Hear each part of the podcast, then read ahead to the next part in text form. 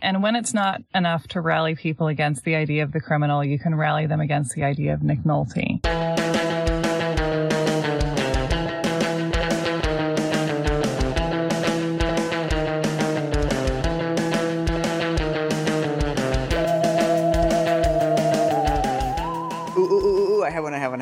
Okay. Are you ready? Yes. Welcome to You're Wrong About, the podcast where we're soft on everything except tough on crime prosecutors. Ooh, that's very good. Boom, boom, boom, boom. Yeah. We're sticking it to Nancy. Well, I, Well- nothing, you know. eh. That sounds mean, but we're, we're critiquing her ideas and her, and delving deep into her book. Yes. Yes. We're, we're taking her book seriously. I ruined it. It was fun and now it's all, now it's all blurry. I'm Sarah Marshall. I'm working on a book about the Satanic Panic. And I'm Michael Hobbs. I'm a reporter for the Huffington Post. And if you want to support the show, you can get bonus episodes and other fun stuff on Patreon at patreon.com slash you're wrong about. And we're on PayPal and we've made a bunch of cute t-shirts. If you want to check those out, there's links in the description. Yeah. And we haven't said in a while that it's super chill not to support us. Oh yeah, that's true. You know? I feel like we were saying that during the the apocalypse phase and now we're in the chronic meltdown phase and it's just nice to have occasional maintenance reminders Yeah. that like you don't owe us anything. Yes. And that times are tough and they're getting tougher and it's all dark and weird and there are a million other things to support right now and you don't have to feel bad if you just want to listen to the show and that's it. Take me now, baby, here as I am. Hold me close, try to understand. Love is a banquet at which we feed. Uh, I was listening to Because the Night on the radio yesterday, and what you were saying about times being tough made me think of that. Oh, I thought that was going to be like Thomas Aquinas or something, but that works too. And today we're talking about Nancy Grace again. Again. Again. Yes, I'm so sorry. We were doing the thing I promised before, and which I think is a nice antidote to my feelings of needing to put my episodes off again and again until I'm finally satisfied with them. Because what I'm trying to do here is emulate Nancy herself Mm. in the style of one of her recent sections, which we talked about in a past installment of this show, hmm uh, in which Nancy presented her case against defense attorneys. hmm I'm going to present a case against prosecutors, and it is going to be Oh. a flimsy list of things that I don't like very much. You've learned from the best. Yeah, just sort of random flaky examples. But then I think what's going to happen is that even with this this random flaky list, we're going to end up with a more coherent idea Mm. of maybe some of the things that are problematic in prosecutor culture uh, than Nancy was able to give us in her takedown of defense attorney culture. Or maybe not, but we'll see. I'm so excited. This sounds great. So, yeah, what have, what have we learned so far, Mike? The central two things that we have learned so far are that the criminal justice system is too soft on criminals, especially habitual criminals. Mm-hmm. And the only examples of that that matter are celebrity trials, which are indicative of the entire criminal justice system, apparently. And who is Nancy Grace? What is she like? Who is our protagonist? She's a lady who was a prosecutor in Georgia. She was inspired to become a prosecutor after the genuinely very sad murder of her fiance, which she subsequently twisted and described in ways that weren't really supported by the facts. And she sort of crafted this creation myth for herself that made the murder of her fiance fit the parameters of the type of crime that she wants us to get tough on. Mm. And since then, she became a basically a TV pundit, someone who's had various shows. She shows up on like as a commentator on various cable news programs to talk about individual cases. And the cases that she usually focuses on are big sensational cases, things like Casey Anthony and Scott Peterson and things that tend to get outsized media attention compared to the grinding quotidian criminal justice injustice that we see much more of when you actually look at hmm. statistics. You and I have spent more time on this show since the last time we were conversing with Nancy. We spent a lot of time talking about the Wayfair conspiracy theories and about new developments in human trafficking conspiracy theories. And we've seen the rhetorical tools on display there. And I think one of the things that has stuck out to me is noticing how the author or the speaker is managing to sort of keep the audience's feelings eternally activated Mm. and keeping the reader, the listener in a state of some kind of emotional distress, really. Right. right. You know, the excitement of anger, the feeling of predators being out there, you know, feelings of anger, feelings of fear. Like these are both feelings of like emotional arousal. Right. And take right. you to a place where like your critical thinking is compromised. Right. You got to put another log on the fire. Right. Yeah. So yeah, where are we diving into Nancy this week? Or are we diving into you? What's what's our what's our structure? We're diving back into Nancy. We're just going to pick up where we left off. Mm-hmm. So, chapter 4 is called mm-hmm. Blood Money. Ooh. And I'm going to read you the opening paragraph of this because I guarantee you are going to have no idea where this is going. Oh no. At the end of every felony trial, when I read out the word guilty in open court, I felt no jubilation. But at least I drove home those nights believing, naively, that I had helped set things right in some way. I believed that the system had given a small degree of peace to a family torn apart by violent crime. I had no idea that the persecution of innocent victims, once avenged by a jury verdict of guilty, continues on in a very real sense. I was shocked to discover there is a whole new meaning to re-victimization, in which that same family can be victimized over and over again. And at the moment, there is not a darn thing we can do about it. I'm talking about murderabilia. What? Sold through the internet. Murderabilia? Yeah. Is this like people selling t-shirts with like Charles Manson's face on them or something? It's that. It's sales of various kinds of commemorative items relating to murders. So that could be things owned by a serial killer, like their correspondence, things from a place where a murder happened, or like t-shirts or I don't know, at this point, Etsy stuff.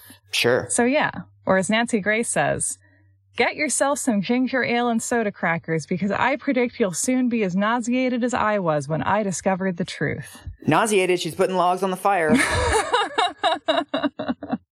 it's like prepare to be nauseated. Yeah, here we go. The start of this chapter, like I was really ready for it to be, you know, not a good argument, but something that involves some real kind of threat to public safety. Right as opposed to, you know, people selling t-shirts with serial killers on them, which I think is problematic. Yeah, don't do that. But yeah. it's it's not it's not leading to further violence. And it's not an issue in the criminal justice system because it's like 3 trials a year. But it is upsetting. Sure. So it's it's it's worth several pages in this book. of course. Here's an example. The movie Psycho has a cult-like following. Now the inspiration for the movie, Wisconsin farmer Ed Gein, is immortalized online through a range of bizarre items, such as a wood fragment from his farmhouse and a crucifix Gein made in a mental hospital. A scrapbook of newspaper clippings detailing his murders dating back to 1957 sold online for nearly $200. So like, yeah, this is an interesting book and that it's like the kind of data points we get range from details of actual murder trials to something that happened on eBay once. Right. And also these these aren't necessarily glorifying of the serial killer. These are just historically important items. Yeah. So we got murderabilia, which goes on for a while. And then you think it's over and then it's like the world's most twisted toy store and oh it's like God. dolls of serial killers. And sure. you're like, okay. We have chapter five, airbrushing the awful truth, where we again bring in an OJ Simpson trial anecdote. This about how the jury was taken to see OJ Simpson's house because it was relevant to them understanding the scene of the crime and the defense remade it to be more appealing to the jurors. So for example, they removed a nude photo of Paula Barbieri from his bedroom. Mm-hmm. And yeah, that's an interesting point that really has nothing to do with her argument. But yeah, right. I find the O.J. Simpson trial interesting. So every so often I, am reading this book and I'm like, oh yeah, thank yeah. you, Nancy. Not bad, Nancy. We come back again to the idea of criminals getting makeovers. Like they, from here on out, like it's, she's just kind of repeating themes. Yes. The murderous Menendez brothers got quite a makeover before their first trial in 1993 because they wore nice pastel colored sweaters.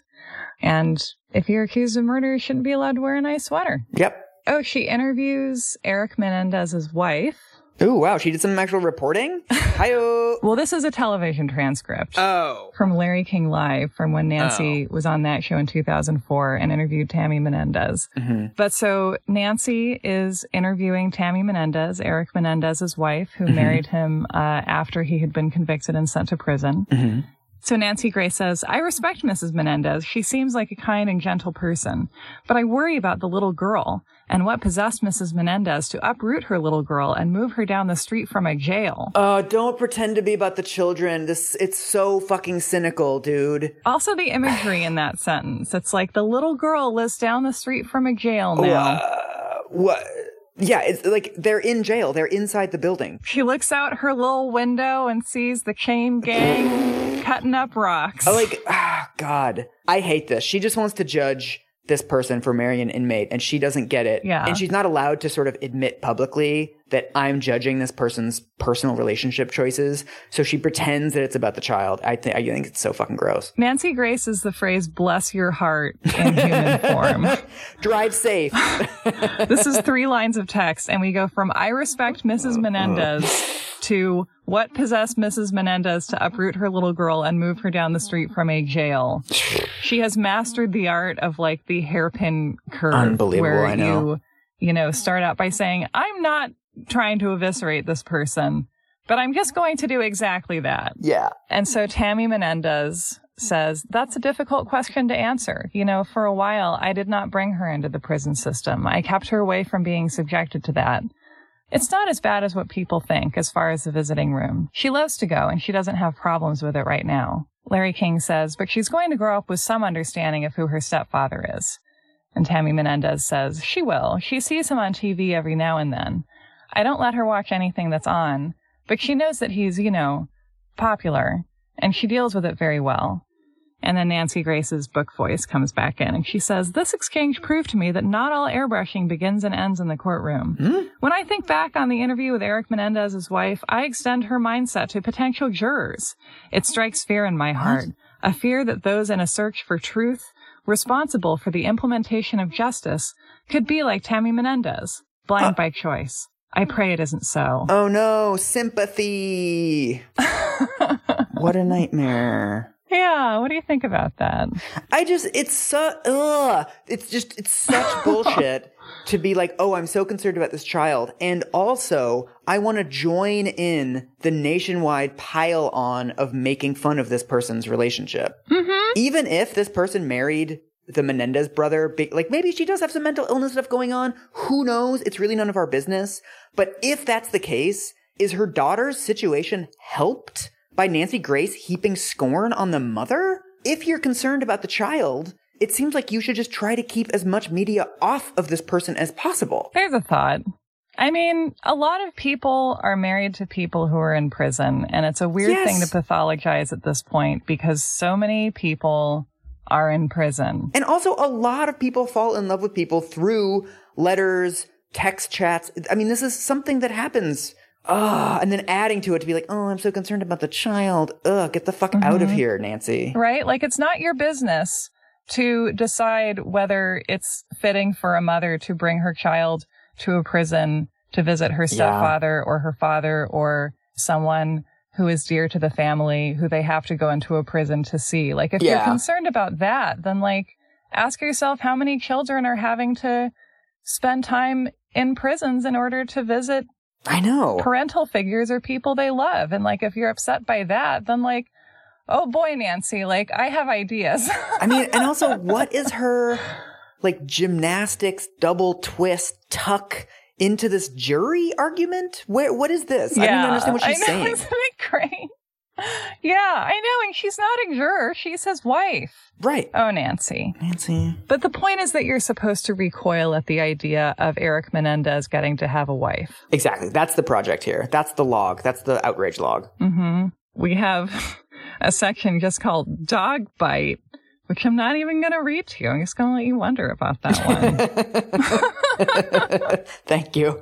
Oh, and then Model Moms, like, why not? Yeah. And then opens with Could anybody ever forget Pam Smart, who arranged to have her husband murdered by a teenage lover to which I would add the footnote allegedly. Allegedly. Or Susan Smith, who buckled her two boys into their car seats before drowning them and blaming a quote, unknown black man for the crime.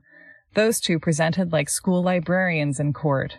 And then we're gonna just hear about how women, they look normal, they look like normal moms, but they're evil. Is Nancy an incel? This is like incel rhetoric. What is she talking about?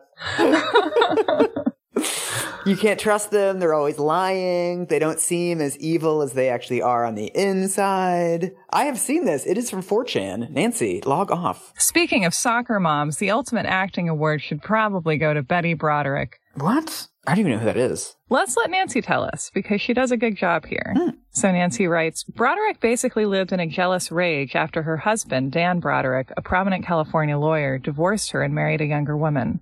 Being angry about the turn of events is understandable, but leaving hundreds of obscene messages on the newlyweds' answering machine and then plowing her car through their front door was a little over the top. Oh, wow. On November 5th, 1989, Broderick broke into their home late one night and executed the couple as they slept in their bed.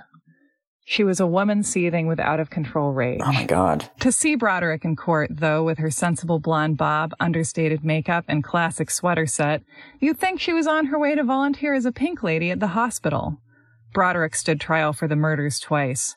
The first trial in October 1990 ended in a hung jury. Twelve months later, the jury from the second trial convicted on two counts of second degree murder. Wow. And it became a celebrity trial for the kind of Nancy Gracie reasons that Right. we're talking about, where Right. she was this middle class white lady and yet she had committed this murder. So I feel like Nancy Grace is like getting at this thing that's like the alleged paradox of true crime TV, which is like, how can someone who seems so normal commit murder? Right. And it's like, I have no idea. Like, how in this country could a woman who has, you know, through her very normalcy, poured her youth and her life and her energy Mm. into bearing this man's children and ironing his shirts Mhm. for all of her most beautiful years. And now he's acquired a newer model. He's like, he's done with her. Like, Right. that that can't be it. Betty Broderick must have just pretending to be normal, but really she was something else the whole time. She was a little sketch of Satan the entire time with little blojo claws.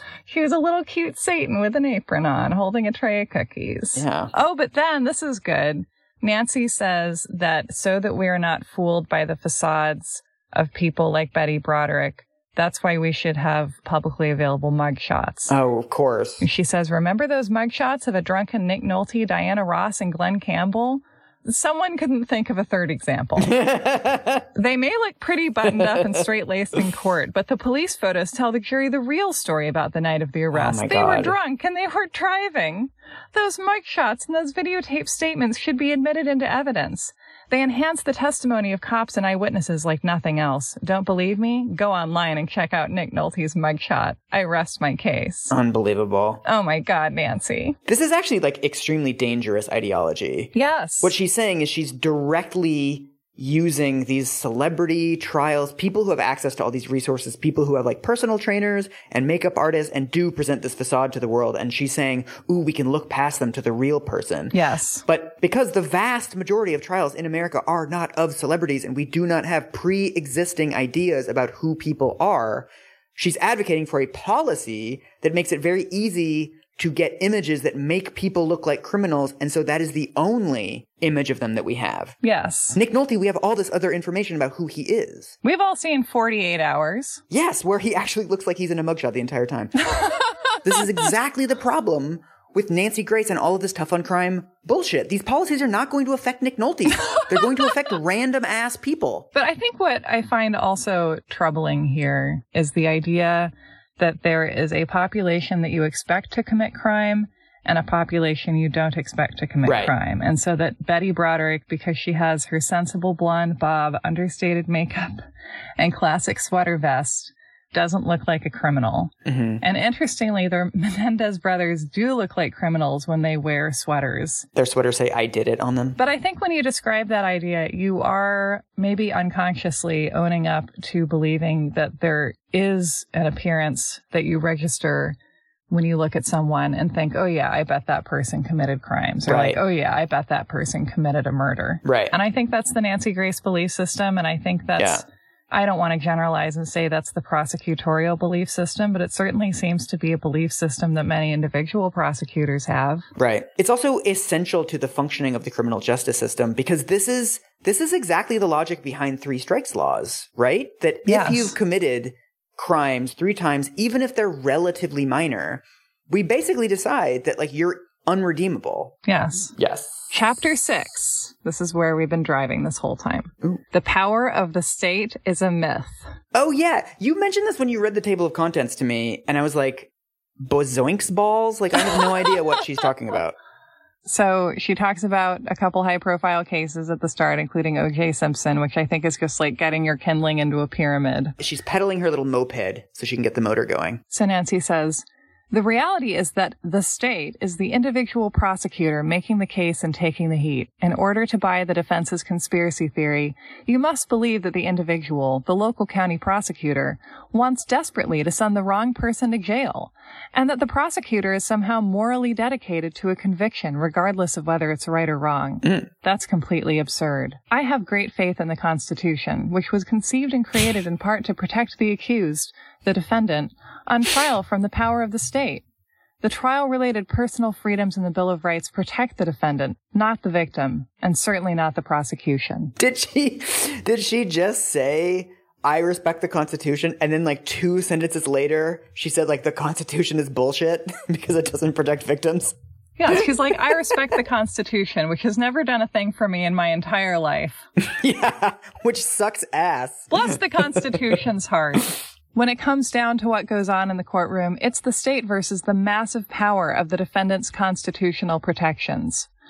But the defense, even with multi-million dollar pockets for investigators and experts, will argue to a jury that the prosecution's the one with unlimited resources and manpower to prosecute the quote, little guy. Oh my fucking god, Nancy! It's like she's complaining about speed limits by talking about like Formula One drivers. Right, that's a really good comparison. Cars are capable of going this fast somewhere in the world, Right, and therefore this that's what's going to happen on the street where your child is playing hockey. right. That's not how ninety nine point nine percent of trials work. Let's really get into this sentence, though. I'll read it to you again. When it comes down to what goes on in the courtroom, it's the state versus the massive power of the defendant's constitutional protections. she hates the Constitution so much. Find someone who loves you as much as Nancy Grace hates the Constitution.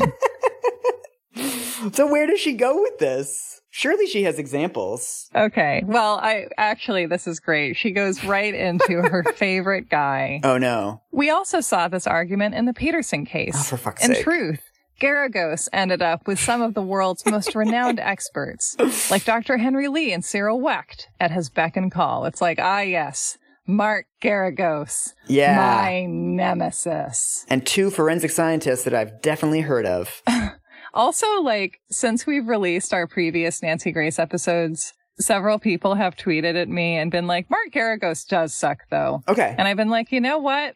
I bet you're right. Well, we've established that Nancy is technically correct about everything that she's saying. It's just irrelevant. It's just that it doesn't matter. Yes. Yeah. What's interesting is that she's actually making her entire book is an argument about how the rich have a different justice system than other people. Because even if you're not necessarily rich, once your trial becomes a media sensation, you will often get like some super duper duper high powered lawyer because they want the media attention. Mm. So basically, all of these cases, all of them are actually just illustrating the flaws in the justice system for rich defendants. Like the, the way that Yes. high powered lawyers have perverted the criminal justice system.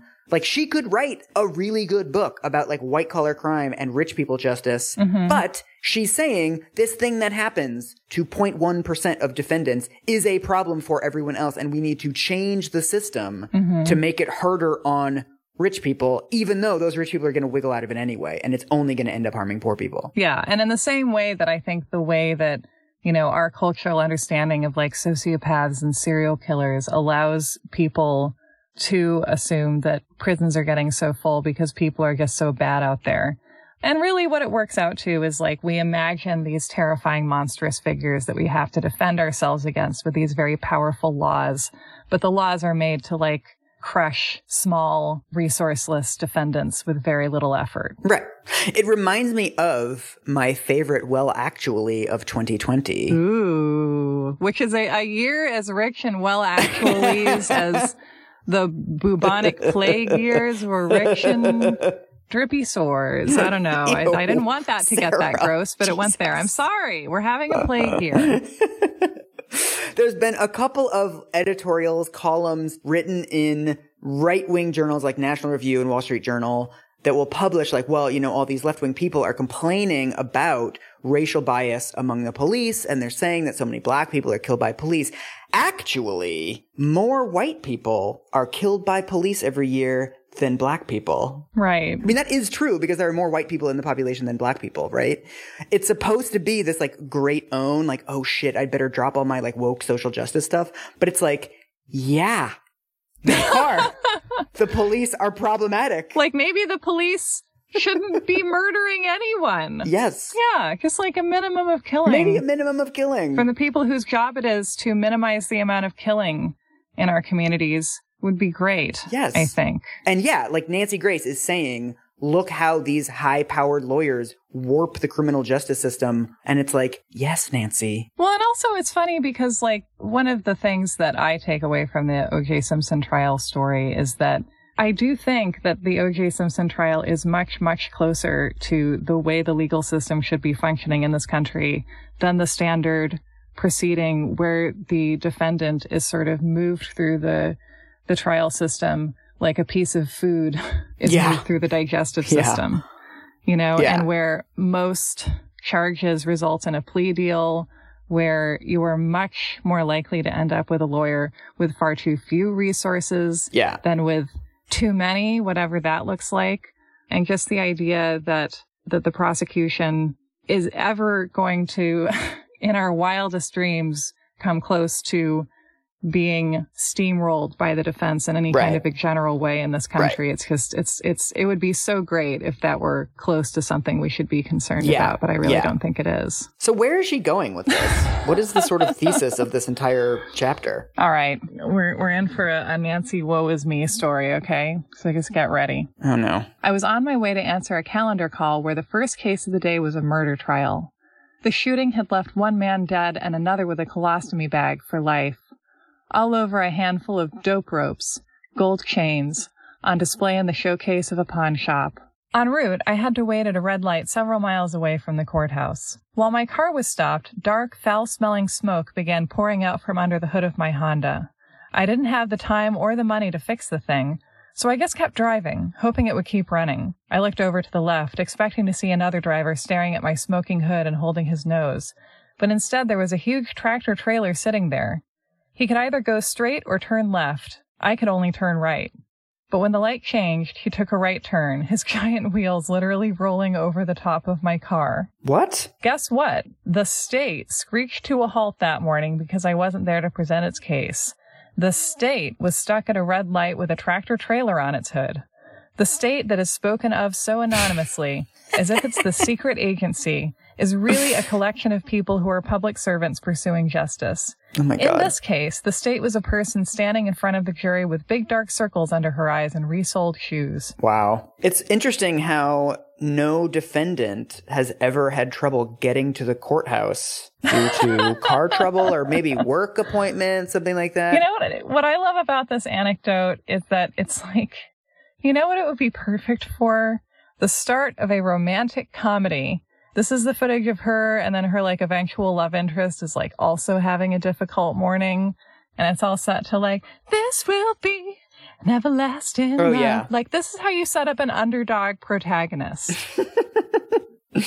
and two thirds in, she finally takes off her glasses. And oh my god, she's beautiful. Do you remember how in the 90s, every movie with a like strong female protagonist, they had to show her like kickboxing at some point to like process her emotions? So yeah, she like comes home and kickboxes. So this is the opening of Amazing Grace, Mm-hmm. a movie about a struggling Atlanta prosecutor. It is not an argument in a book about how the defense has too many resources on its side. It's also one of those things that it's like it's so Googleable. Just like look up how many indigent defendants go to jail every year. Like it's really not hard.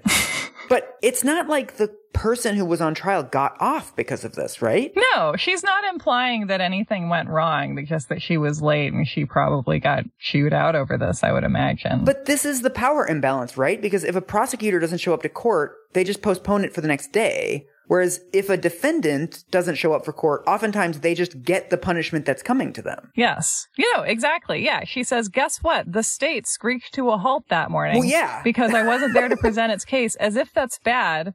Yeah. And imagine if like I were, you know, going to trial for a crime that I had allegedly committed and I couldn't be there. Like I wouldn't write in my memoir, like, and then everything ground to a halt. And they were like, Right. well, the defendant's not here through no fault of her own. So we can't do it right and now. And people lose cases when their lawyers file things like 20 minutes after the midnight deadline. yeah. The system is stacked against defendants having these kinds of completely ordinary life problems, right? Of like getting the flu or having car trouble. Yeah. It's her setting herself up as a plucky protagonist. That's all it is. Totally. So speaking of prosecutors and storytelling, I have a couple of good quotes from my interview with Andrew Fleischman, who is a post-conviction lawyer in Georgia And a friend of the show. and a friend of the show. And I reached out to him as like an anti Nancy Grace because he oh. works in Georgia and because he is a post conviction defense attorney. Hmm. So he and Nancy are nemesis. He actually was driving the tractor that day. and he stopped her from going to that trial. He says, I would say certainty is a form of charisma, and the prosecutors we see are very certain. And defense attorneys, by definition, have to be a little more nuanced. It's like the difference between putting false statistics about child trafficking on the internet versus making an hour long excruciating podcast debunking those statistics. That's a very good comparison, Mike. It's like you have a meme versus a podcast. Yeah. Which one's going to do numbers? I know. Here's some other thoughts for us to reflect on. Prosecutors who lose cases get fired, and they're often not the ones who cheat. Bad prosecutors get promoted. If you cheat to win cases, you don't get fired. Mm. That's interesting. That's another parallel to white collar crime, too. Yeah, I mean, and I think that one of the things we can certainly say about prosecutors in this country, I think without overly generalizing, is that when a prosecutor is revealed to be guilty of some form of misconduct, what often appears as a contributing factor is an office culture very focused on winning and on Right, maintaining right. winning streaks and on being the winningest prosecutor around Right. and also on, you know, getting reelected based Hmm. on your ability to be tough on crime. Right. I just don't think it's that difficult to imagine how that kind of culture could lead you to find yourself trying a case where you may begin to have doubts. Right. And, and if you have won 19 cases and are sort of reaching toward the prospect of winning your 20th, I can understand how that could contribute to you cutting some corners. Right. Right. All right, and then let's close with uh, with Nancy's thoughts on on the real power of the state. I wonder what she says. Another popular strategy among defense attorneys is to characterize the prosecutor as this Darth Vaderish figure whose limitless power is hell-bent on persecuting and destroying helpless defendants with a single motion. I promise you, I never felt that sense of invincibility trudging through housing projects in my $39 dress from Chadwick's, trying to deliver subpoenas to witnesses who weren't exactly happy to see me at their front door. I did, though, always draw great strength from believing deeply that I had right on my side. I felt the same way every time I entered a courtroom. Speaking directly to a jury as I began my opening statement at trial, I would always be reminded that the real power of the state is the power of right, the power to do right. That is the one real power of the state. But again, she's she's demonstrating exactly the thing she's saying doesn't exist. Go on. I mean, she's saying that she's morally right at all times. And those are the most dangerous people. Right. Her argument is that, you know, the one real power she has is being on the side of justice and truth. And it's like that is the one form of power you don't really have, actually. And you render yourself more dangerous by having all this power that you refuse to acknowledge you have. It's like the defense is Jason chasing you through the sewers and you're the final girl, like hitting him with your soft little fists, you know? And so you have to use all the powers available to you because you're the underdog. Right. And that's such a great way of disguising from yourself the fact that no, you're Jason. Like you're the one who can end someone with like a flick of your machete holding wrist. Right. And because you aren't aware of how much stronger you are than the people with whom you're doing battle, you are behaving with, with disproportionate force. Right. I'm just very wary of, of just any narrative that the state sells itself about its own powerlessness. Right. And I think it's troubling that so many of the things that Nancy Grace says, so much of her rhetoric is familiar to us. Like the thing about how the Menendez brothers shouldn't be wearing nice sweaters because they're trying to look innocent and not like, you know, the parent murderers that they are. That's based on the premise that you already know the outcome of the very trial at which they are wearing these sweaters. Right. It's like, that's why we're here, Nancy. And so the cases that Nancy Grace describes as dangerous because they involve some kind of real presumption of innocence, like that's not dangerous. We're supposed Right. to be doing that. Right. That's the purpose. That's supposed to be your job. That's supposed to be everybody's job. Okay. Your tax dollars at work. Oh no. Another misconception about the power of the state is the myth that the government, the evil empire, is taking in billions and billions of dollars in taxes that somehow go to help convicting innocent people of crimes they didn't commit. Hmm. That's simply ridiculous. I've often wondered what happens to all the money I've been paying in taxes all these years. What I see is Congress spending millions and millions of dollars on an outrageous list of projects that are nothing more than political boondoggles. Oh my god. As I write this, I have just learned that Oregon prisoners now have flat screen TVs to Oh enjoy the privacy of their own jail cells. Although the Oregon State Correctional Institution's administrator, Randy Gear, contends that the televisions are not a luxury item, the fact is, the Salem prisoners now get to kick back on their bunks and enjoy brand new flat screen TVs that most of us on the outside don't have. Oh my fucking god. The 7 inch sets are copies of flat screen models in cars and airplanes. Wait, did she say seven inch? Yes. Whoa, they have seven inch TVs. Who fucking cares if they're flat screen? Seven inch TVs is not a luxury item. That's like a Nintendo Switch. Yes, most of us don't have 7 inch TVs because we don't live on airplanes. This is uh, actually the only thing we know about prison conditions in this Right. country. Like, there's been no facts released except for the 7 inch flat screen TVs in know? Oregon. They're watching Madagascar 2 and it's an outrage. sure, Nancy. I love that she throws in fucking like earmarks into this.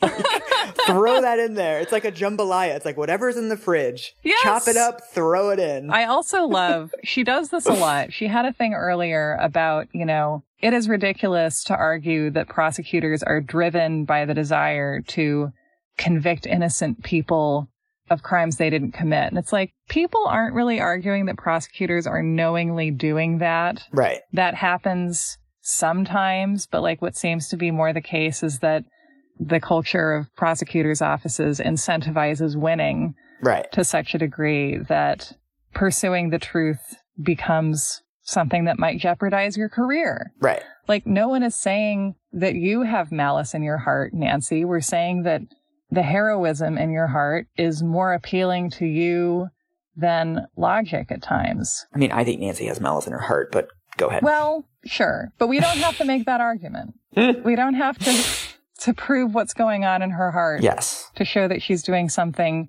that's harming people, which is also something that Nancy doesn't seem to know that you can do. Right. Seven inch TVs, man. Seven inch TVs makes it all worth it. Not going to see your kids grow older, graduate from high school, and slowly forget what you look like, but you have your seven inch TV. Christ. Oh, and then she, yeah, she also has like tax dollars that are being spent pointlessly just in a random list that has nothing to do with, with what she's been talking about. So $50 million to build an indoor rainforest in Iowa. Yeah, yeah, yeah, yeah, yeah. This is this is like every libertarian speech ever. They're like, "We're studying the mating habits of tree frogs." Like they'll Yes. they'll pick these random things that happen to get government funding and be like, "This is so ridiculous." It's so cherry picked. It doesn't prove anything. And a lot of it I look at and I'm like, this doesn't seem like a bad idea. Like one of them is $489,000 for swine waste management in North Carolina. And like from my limited perspective on the issue, I know that there are a lot of swine in Yeah. North Carolina and that swine waste management is one of the major issues facing America's swine farmers. So like that certainly seems worth half a million dollars. Yes, and it's also funny that whenever you get these lists, no one ever puts the military on them, which is like the number one thing that we spend money on, and it's extremely wasteful. No, no, no, no. We need that. We need all that stuff. We're very scared. We have to keep going to see movies about how scared we should be Yes. and how only the military can save us and how couples counseling won't do for your marriage what saving your wife and children from terrorists will. Exactly. And then she also, I appreciate this. In her list, she has $273,000 to help Missouri combat goth culture. That one I agree with her. That one's wasteful. Yeah. I I think it's important to find the moments where we're on the same page with Nancy. I am desperate to know what they spent that on, though. Right? Combat goth culture. What does that mean? They're just like walking around clubbing goths with like a blackjack? Goth clubbing should involve Bauhaus, not violence. ah, come on, that was good. That was very good. oh boy, here's here's a section. I'm just going to read you the title and, and the first Okay. sentence, and then we're going to move on with our lives forever. All right, you ready? Thank God. Title: Slave wages. First sentence: Cops and prosecutors are underpaid and overworked. I sort of agree with her. I mean, it's a decent point, but the title certainly, to me, obviates Uh, her argument. But say more about that. it's such a hard thing to talk about because it, it seems so obvious that like high salaries for people in the criminal justice system is like so gross. Uh-huh. Cops should not be doing these like overtime loophole schemes to be making like four hundred thousand dollars a year. Like that's completely bananas. But when you lower salaries, you get like worse people. Well, yeah, I mean, I think one of your points here is that if people are underpaid, then they are vulnerable to corruption. Exactly. Yeah. But yeah, where's but where's where's Nancy going with this? I'm scared. I mean, she is making this argument that low pay causes corruption. Okay. Yeah, and she says, forget what you've seen in the movies. Prosecutors, unlike their silk stocking opponents on the other side of the courtroom, very often do not have an army of flunkies and assistants. To prepare for a morning calendar call of, say, a hundred cases, I would sit in my office and dig through five or six boxes sent from the district attorney's office trying to find the 80 files I needed for the next day's arraignment. Without fail, they'd be in the wrong offices or lost in the filing room. I'm just picturing like Joan Cusack in broadcast news now, Oh right? my god, yeah. There were no secretaries, no assistants, no paralegals. I wish I had a nickel for every time I had to go to the crime lab to drop something off or pick something up. I'd be rich if I had a dollar for all the days I had to drive to the police station, where I'd be hassled about where I parked when I was there to pick up fingerprint cards or a police report or simply drop off a subpoena. I believe all this. It's just like she's making up the idea that she was fighting against a side that had, you know, all the resources and power that she didn't have in these harried moments of having Right. to run these prosecutorial errands herself. And that's not the point. Right. Also, I am looking up public defender salaries. Give me some data, baby. The first link that comes up for this is the average public defender early in their career, entry level, makes $53,000 a year. hmm That's not like wearing silk socks to court money. I don't know who's doing that exactly. Again, easily Googleable. Three, this is the first fucking link that comes up. Defense lawyers are not raking in the dough. Celebrity defense lawyers are, but not the typical defense lawyer on like a low level, whatever drug possession case. Like the vast majority of cases that go through the criminal justice system, she could have done like perfunctory work and found extremely obvious counter arguments to her points. Yeah, she knows. She she knows. She knows what the arguments are. She doesn't not know this. Like the point is is to distract us, you know, and and it is distracting to have like Nancy. She has to read hundreds of cases, and there's all these boxes, and she's running around, and where is it? Yeah. The defense attorneys are wearing silk stockings, you know, and and like we can speak to the validity of her points. Like we can be like, gosh, like if you felt like continually overwhelmed as a career prosecutor, uh maybe that's bad. Like maybe the prosecutors shouldn't be overwhelmed. Like setting aside the rare instances where the prosecutor is more overwhelmed, overworked, and under resourced than the defense team. Yeah. It's probably the case based on what you're saying to me, Nancy, that like everyone is overworked and underpaid in Yeah. this scenario. And like that's bad. I actually think a lot of public servants should be getting paid way more. Like teachers and librarians are the obvious ones, but like more prosecutors, like if that allows prosecutors to spend more time actually ascertaining the truth. hmm And to be less vulnerable to graft. Exactly. And and if that comes with like very different incentive structures, I'm actually fine with reforming the criminal justice system in a way that pays higher salaries. Throwing money at a problem actually does work in a Yes. lot of instances. You just have to throw it at the right areas. Yes. And it has to come with accountability. I mean, so much of this, the problem is that there's no accountability mechanisms for prosecutors. So that if it was like, hey, look, we're going to pay you like 50% more and it's going to be much easier to fire you in cases of malfeasance. So you have to be extremely careful to work for the side of actual justice, not just for the side of convictions. I would actually be fine with those reforms. Like there are worse ways to reform the criminal justice system. Yeah, if we incentivize truth seeking as Yes. as the thing prosecutors do, then I think there would be more truth seeking. Yes. Ironically, it's the same thing we have to do for defendants. Like if we incentivize good behavior and if we de-incentivize criminality, you know, by Mhm. actually giving people living wages, not surveilling them to a degree that resembles torture when they're on Mhm. probation, not making it financially basically impossible for them to not return to criminality on release, like all these things. Like if if we make Mhm. it easier to make good choices, then more people will make more good choices. Yeah, and that's yeah. true of criminals exactly as much as it's true of lawyers probably. Right. So again, we agree with Nancy, but we have a yes and. Yes, and Nancy. All right. I'm going to find something to wrap up on. okay. She says, When I first came to the district attorney's office, there were very few female cops and lawyers. Female judges were even harder to find. At the time, women were usually assigned to work juvenile cases, which are not jury trials and do not apply many of the standard rules of evidence. We were usually going after deadbeat dads, writing appeals, or acting as assistants to trial lawyers. Practically everybody involved in the actual trial of cases was a man except the jury and, in many cases, the victim. I've been called little lady, young lady, lady lawyer, and other not so nice names right in front of juries by defense lawyers, experts, and judges. Every time it happened, I'd look that person right in the eye and act as if I hadn't heard it. I'd inevitably catch at least one woman on the jury with a look of disgust on her face, as if to say she couldn't believe that someone had said something that condescending. I wonder if there are minority groups that Nancy Grace doesn't belong to who also receive condescending treatment. I, I mean, she doesn't mention any, so they're probably, it's probably, Probably not true. Okay. probably aren't any. Fake news. Sometimes the sexism was far more insidious. During a 1995 trial in which I was prosecuting a defendant on rape, sodomy, and murder charges, I was working late one night when I heard the sounds of someone outside my office. An investigator for the defense had gotten into the building and delivered a motion under my door. It was a motion filed to enjoin me from wearing skirts a specific number of inches above my knee Holy shit. or a blouse that was too low cut.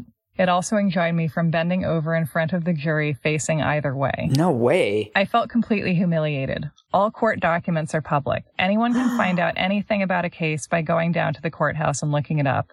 I cried, behind closed doors, of course, because it was a public embarrassment to be accused of dressing inappropriately, and it was flat out not true. I still have every one of my 10 trial dresses that I wore over and over and over. Every one of them covered me from neck to wrist to knee. I was personally attacked on a groundless charge that was meant to deflect attention away from the trial. I mean, I feel sympathy for her. Yeah, This sucks. yeah. It feels bad to be accused of something you didn't do, Nancy. Yeah, it's interesting that, you know, so many years later, it remains so upsetting to think about a time when you were treated as if you had done something you knew yourself to be innocent of. right. And maybe you weren't accused of that out of malice, but it still hurt. Yeah. So this is from a 1996 Atlanta magazine article about Nancy Grace called The Prosecution Never Rests. hmm And first we get a depiction of Nancy in action.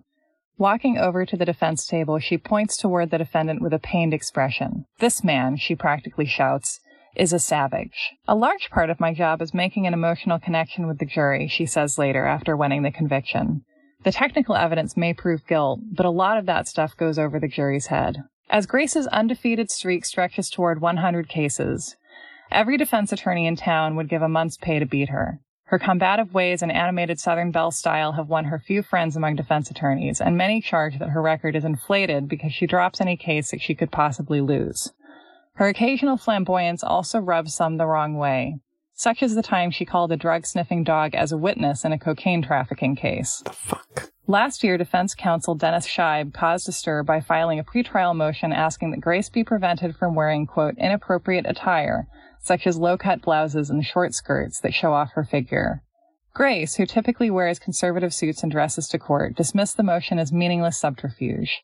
She won yet another murder conviction. Okay. I think the story is interesting because it's one of the moments in the book when I feel, you know, just on an individual level, the most compassion for Nancy Grace because Yeah. like that sucks. Yeah. And I feel like, you know, she's telling us the story in a way that is effective because it's a story where she had to triumph against sexism and where her career itself and her success and her winning streak is a triumph against sexism. Mhm. I think it's just important to acknowledge the power of that rhetoric. yeah. You know, if sexism is one of the obstacles that is keeping you potentially from having the same winning streak as a male prosecutor, then like that's the rare case where sexism isn't preventing something good from happening. Right.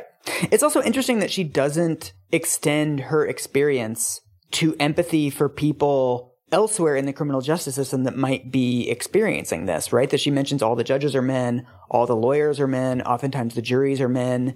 I wonder how that affects female defendants, right? And there's all these other forms of bias too. Hmm. She's she's taking this like micro example of sexism against herself, but she doesn't seem to be asking like are there other places in the system where that could be happening or other ways that that's playing out that I'm not noticing. Like there's this weird incuriosity in it. Yeah. And I think that the kind of unspoken logic here is that she is worthy of compassion because she is good, like because she is a Right. crusader Right. for, you know, for the thing she calls justice. She's therefore worthy of empathy. And if the same thing happened to a defendant, we can already assume the defendant to be a bad person. So like, Right. why worry about that? Right. And it's not like Nancy has a flat screen, like the most unforgivable sin, owning a flat screen. Nancy wears a $39 dress from Chadwick's, whatever the heck that is. So, yeah. So yeah, I just feel like it's also important to acknowledge that like you can hear that story and be like, that sucks for little baby prosecutor Nancy Grace. yeah. People don't deserve that treatment regardless of how I feel about their personal ethics. Yeah, things can be bad even if they happen to people I don't like, and people can do bad things even if they are also underdogs in the same story where they are doing something that is hurting someone else. Yes. Beware of people who cast themselves as underdogs. Yeah, so beware of America, really. Yes, exactly. And Sorry. uh, flat screen TVs. Yes. If you get a seven inch flat screen TV, you will be living in the lap of luxury. Yes. And none of the other bad stuff in your life will matter. So, God, I guess I'm getting one.